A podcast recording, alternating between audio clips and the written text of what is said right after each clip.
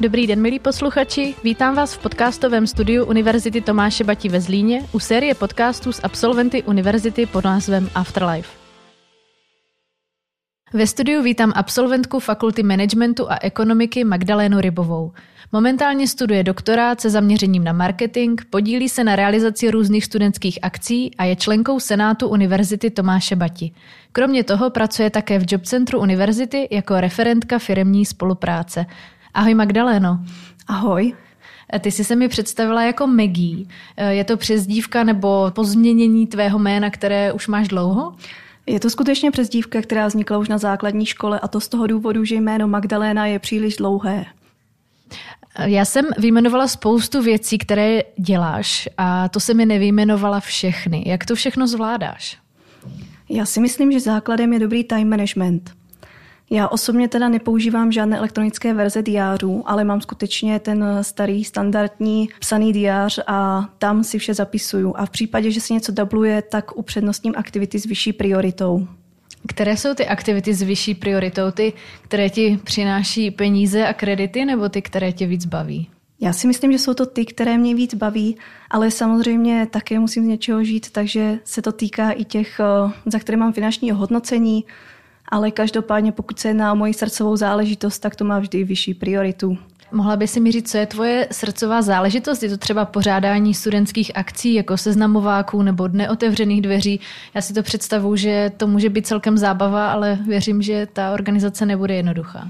Mou největší srdcovou záležitostí je právě seznamovák FAME. A to z toho důvodu, že jsem v něm začínala. Byla to vlastně první proaktivní činnost, kterou jsem s mým týmem eh, vedla a musím přiznat, že pro mě jsou tyto zážitky nezapomenutelné za ty roky.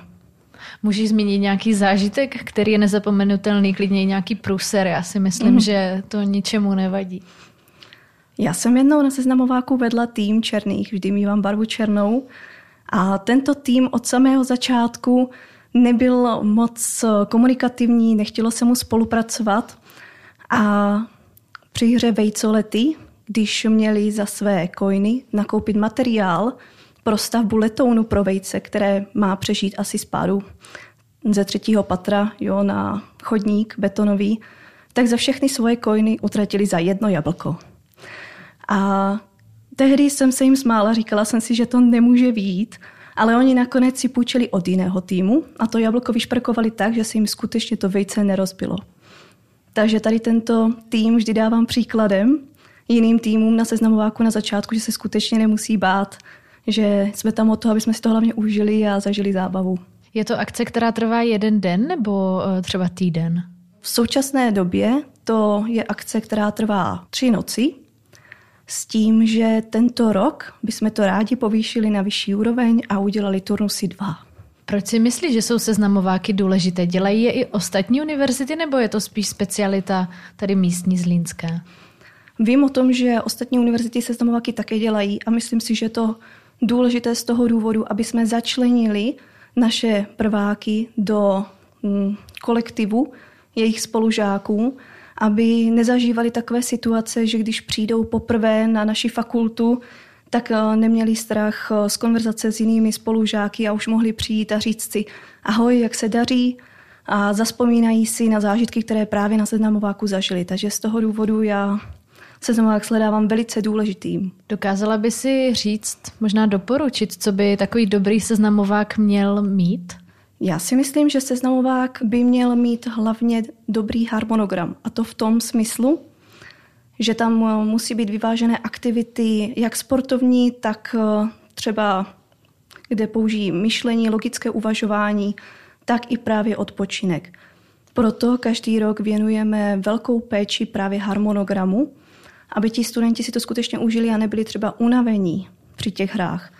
A také samozřejmě ty aktivity řadíme tak, aby se v prvních aktivitách dobře seznámili, ztratili takový ten ostych a tu bariéru, zkrátka se prolomili ledy a dále, aby mohli už si ten seznamovák nenuceně užít.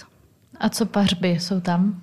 Tak u nás na seznamováku FAME, který vlastně konáme v centru Pohoda v Brumovu a Belnici. Samozřejmě večer se bavíme, jo. říkáme si historky, které jsme třeba my, starší studenti, zažili v průběhu studia a snažíme se předat těm studentům ty zkušenosti. Ale samozřejmě ty dny bývají tak plné a takový výdej energie tam je, nejenom pro studenty, ale i pro nás, pro instruktory, že si myslím, že často i rádi zaplujeme do té postele, aby jsme se vyspali na další nabitý program. Ty jsi se dostala na dvě vysoké školy v Brně, přesto jsi pak vybrala vysokou školu ve Zlíně. Proč jsi se tak rozhodla? To mě teda překvapuje, že to víš. Já toho vím spoustu, máš se na co těšit. Já jsem si vždy říkala, že mým snem je jít na Masarykovu univerzitu a že klidně budu dojíždět, abych nemusela bydlet na kolejích. Ale v momentě, kdy jsem se dozvěděla to rozhodnutí, tak jsem nějak cítila, že bych měla jít na FAME. A stejně to stejné říkám na Gaudámech těm zájemcům, kteří se mě ptají, a jak poznám, že daná vysoká škola je pro mě ta pravá. Vždycky jim říkám, běž na den otevřených dveří, projdi se po té fakultě a rozhodni se srdcem. To je to nejdůležitější. A já jsem to právě tak měla. Rozumím tomu. Já jsem se takhle rozhodla pro univerzitu v Olomouci. Bylo tam nějak to, to srdce, ten pocit. No. Ale je to vlastně zajímavé, že se rozhodujeme ve velkých životních rozhodnutí možná nějakou intuicí. Co si o tom myslíš? Je to něco, čím se řídíš i v jiných životních situacích? Teď už ano. Já jsem totiž přijala takovou filozofii, že se skládáme ze tří částí, fyzičná, ega a intuice. A v momentě, kdy převyšuje naše ego, ten hlásek toho rozumu, který nám mluví v hlavě, tak eh, něco není v rovnováze. Proto jsem začala právě dbát více na svou intuici a snažím se ji rozvíjet. Takže já věřím tady v tuto filozofii a momentálně intuici dávám daleko vyšší přednost.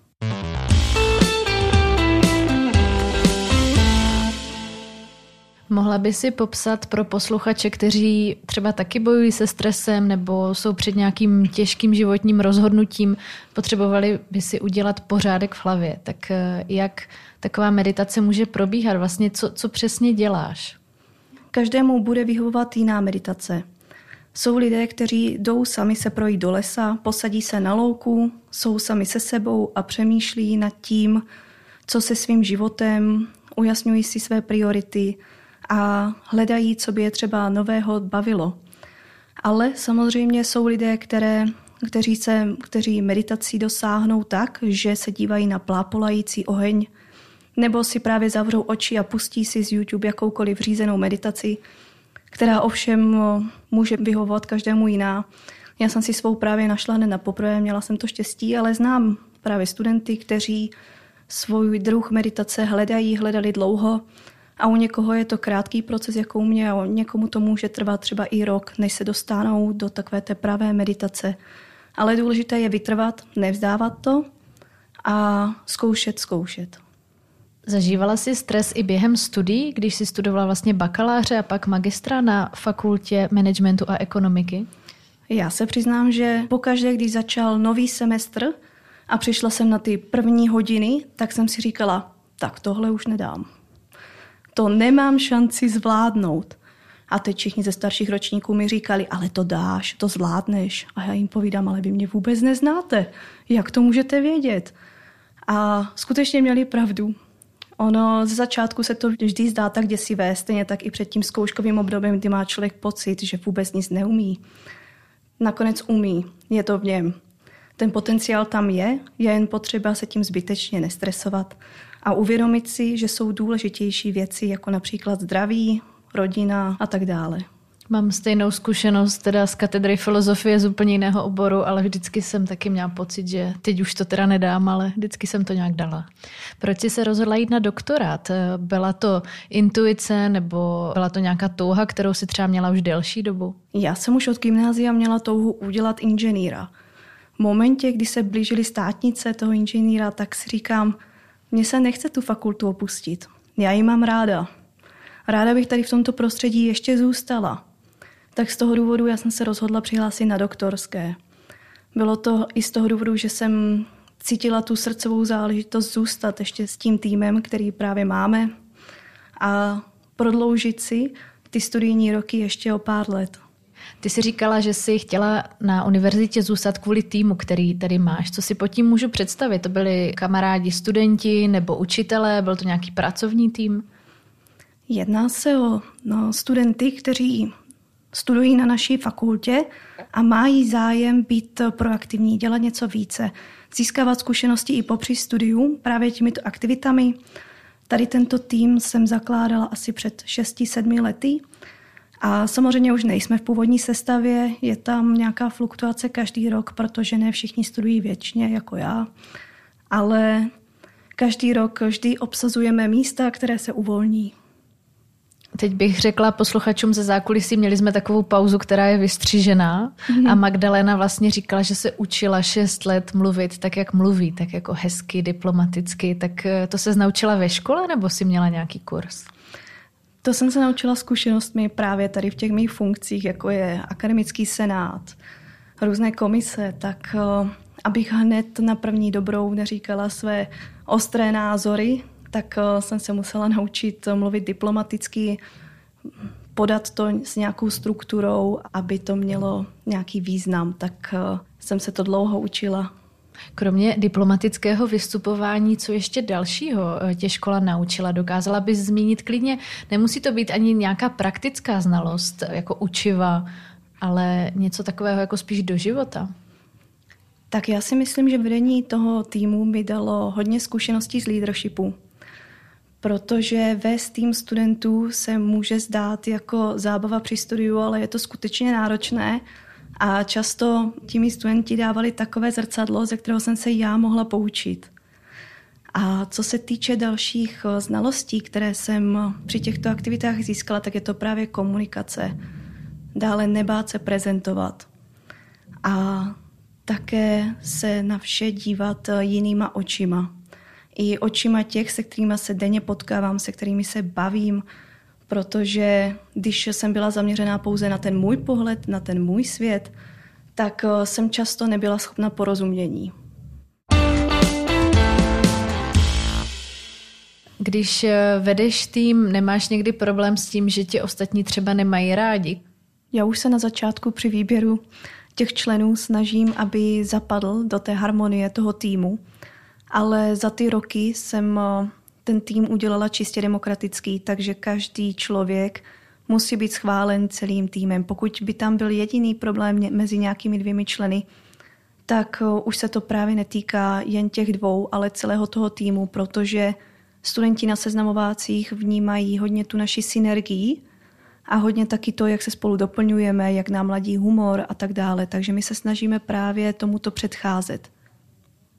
Já se ptám, protože já sama jsem s tím mývala dřív problém. Takové to, že když jsem měla pocit, že eh, má se mnou někdo problém nebo že mě všichni nemají rádi, tak jsem si to brala dost osobně. Takže proto se ptám, jestli si to měla od začátku tak nějak na háku nebo tam byl taky vývoj. Byl tam určitě vývoj a po těch letech jsem zjistila, že nejlepší stejně je si sednout s tím druhým člověkem, popovídat si o tom, jo, sednout si někde na kafíčko s dortíkem a z očí do očí se normálně zeptat, kde je problém, i kdyby mě to mělo bolet. Jakému tématu se věnuješ v rámci doktorátu? Tak eh, já jsem chtěla dělat něco pro environmentálního, protože se současně hodně zajímám o ekologii, hlavně o kvalitu potravin a proto jsem svůj výzkum zaměřila na kupní chování spotřebitelů, konkrétně generace Z na trhu s potravinami a jejich proenvironmentální chování. Jaké je jejich chování generace Z, což je pro posluchače generace, která se narodila mezi lety 95 až 2002, říkám to správně? Ano, ano, některé zdroje uvádí až 2012, ale naprosto správně. A tady tuto skutečnost se mi ještě nepodařilo vyskoumat, protože jsem ve druhém ročníku takže momentálně připravuji svoji metodologickou práci a až poté se vrhnu na to zkoumání a sbírání dat. A máš nějaké hypotézy, co si myslíš, jak se chovají? Mojí hypotézou je, že s přibývající mírou informovanosti a znalostí a celkově povědomí ve společnosti inklinuje chování mladých generací k proenvironmentálnímu chování. To je má hypotéza. Ale jestli je pravdivá, to se teprve ukáže. Takže by se dalo říct, že nakupují víc třeba biopotraviny, jí míň maso, vlastně dívají se na to, co nějakým způsobem snižuje ekologickou stopu. Přesně tak, že si uvědomují důsledky svého konání.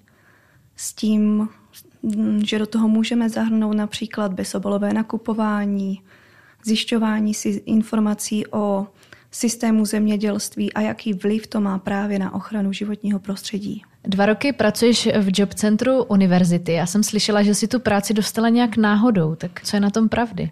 To byla právě taková vtipná historka. Já jsem zrovna ukončovala jeden pracovní poměr a šla jsem se najíst do azijské restaurace. A v momentě, kdy jsem z ní vycházela, tak jsem se skoro ve dveřích srazila s kariérním poradcem Markem Prokopem. A ten se tam bavil s naší absolventkou z FAME a tak jsem se přidala do diskuze, že je pozdravím. A on se mi právě zmínil o této pracovní nabídce. Z začátku nepředpokládal, že bych měla zájem, protože těch aktivit jsem měla i v té době hodně, ale já jsem si to nechala tak nějak uležet do hlavy a ještě ten večer jsem mu posílala životopis. Takže takto jsem se vlastně ucházela o práci v job centru. Ty jsi zmínila životopis. Já jsem si četla na stránkách vlastně job centra, že poskytuje poradenství studentům právě třeba i z životopisy, jak se mají chovat u pohovoru. Co by takový životopis měl nebo neměl mít? Teď pojďme říct nějaké takové jako maličkosti nebo takové speciality, co třeba se moc neví, jak třeba fotografie. Co, je, je vůbec dobré dávat fotografii nebo raději ne? Já se tedy přiznám, že já jsem referent firemní spolupráce. Co se týče životopisu, to by asi lépe zodpověděl můj kolega Marek Prokop, ale občas ho poslouchám při těch jeho konzultacích a musím přiznat, že jsou vážně skvělé. A co se týče fotografií, tak studentům často radí, aby si tam tu fotografii dali a měli fotku například z přírody, kde za nimi je třeba zelený strom, nebo kdy mají v ruce svého mazlíčka, nebo mají v ruce kytaru, aby šlo hned na první pohled vidět, jaké mají zájmy. Takže ne z hospody s pivem a s cígem. to, to si myslím, že by asi nebylo vhodný.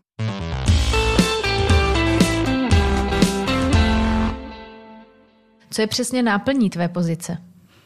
Mou náplní je zákaznický servis pro firmy, které mají zájem jakkoliv spolupracovat s univerzitou. Týká se to hlavně platformy Job Portal UTB, která je platformou pro jak studenty, tak i pro firmy. Obě strany si tam vytvoří profil a firmy tam inzerují své pracovní nabídky a studenti jim na ně reagují. Takže si myslím, že je to vhodná forma pro studenty, jak si najít například praxi nebo nějakou brigádu ke studiu. Je takových firm hodně, které chtějí s univerzitou spolupracovat? Mně to totiž přijde jako skvělý model. Já si myslím, že ano, že těch eh, firm je hodně. A hlavně je tam velkou výhodou, že ty firmy už jsou připraveny na to přijmout studenta. Takže počítají se zaučením, počítají s tím, že to bude třeba absolvent, že si ho postupně vychovají a tím to právě taky dává těm studentům možnost jít do firmy a pomalu se zaučit, protože ta firma s tím počítá. Je to vlastně skvělý způsob, jak student má praxi, že jo? protože často se stává to, že po studiu firmy chtějí praxi, ale student ji nemá, protože jenom studuje. Ano, přesně tak. Zasedáš v Senátu Univerzity Tomáše Bati. Máš nějaké téma, které se snažíš prosadit? My vlastně fungujeme tak, že máme svoji studentskou komoru a v momentě, kdy někdo z nás má nějaké téma, které by chtěl probírat, tak eh, se uskuteční zasedání, kde to téma probíráme se všemi studenty, kteří zastupují jednotlivé fakulty. Ale že bych teď momentálně měla něco na srdci, to se říct nedá. A i mimo Senát univerzity máš něco na srdci, co si myslíš, že by bylo fajn na vysokých školách eh, řešit, změnit? Já jsem vždy prosazovala takovou myšlenku, že studenti by měli zasahovat například do propagačních aktivit univerzity, protože jsou to právě oni, kteří jsou tou mladou generací, která rozumí těm potenciálním zájemcům, těm středním školám, takže si myslím, že by mohli nabídnout zajímavé myšlenky, například co se týče nového merče. Mohla bys si to skonkretizovat, co všechno by to mohlo být? Ano, tak eh, merč nemusí být nutně jenom propisky, tušky a odznáčky. Ale já třeba například jsem jednou navrhovala plovací kačenky v barvě fakulty s nápisem FAME ale bohužel tady tento nápad mi neprošel. Každopádně měly to být svítící kačenky, které přes den se nabijou slunečním světlem a v noci svítí. Jo. Takže byly tam i takové nápady, ale samozřejmě to můžou být eh, například reproduktory, dešníky, cokoliv dalšího. Takže kačenky na, na noční koupačku ve vaně. Ano, ano, přesně tak. Ty jsi původem ze Zlína a nelákalo tě nikdy vyjet třeba na Erasmus nebo někde, někde pryč ze Zlína? Ty jsi říkala, že jsi to tady cítila, že tady bylo to tvoje srdce, ale přesto si do toho chci trošku rýpnout. Já jsem cestovala po vlastní ose hodně. A to převážně o prázdninách, takže potom jsem právě neměla tu potřebu vyjet na Erasmus, protože jsem si hodně těch zemí, které jsem si chtěla cestovat, už cestovala sama. A teď momentálně se chystám na road trip eh, do Slovinska a možná teda příští rok bych ráda na Nový Zéland. Já mám pocit, že ten přechod na tu vysokou školu je vnímaný trošku jako odchod možná do dospělosti od těch vlastně rodičů. A ty si i říkala, že si nechtěla bydlet na koleji v Brně, že by si dojížděla. Tak eh, vnímáš to nějak jinak? Protože mně to přijde zajímavé, že vlastně to každý může mít jinak a nemusíme být všichni stejní. Tak eh, samozřejmě to vnímám, že je to dobrá příležitost eh, pro mladého člověka se osamostatnit, naučit se vařit a tak dále, ale já jsem to tehdy tak skutečně necítila, já jsem si nedokázala představit, že bych měla třeba tři spolubydlící v pokoji. Já vím, že někdo právě tu společnost vyhledává, ale já jsem tehdy byla takový introvert, že jsem si to skutečně nedokázala představit, jak bych tam s někým žila. Tak to byla Magdalena Rybová pro podcast Afterlife. Děkuji.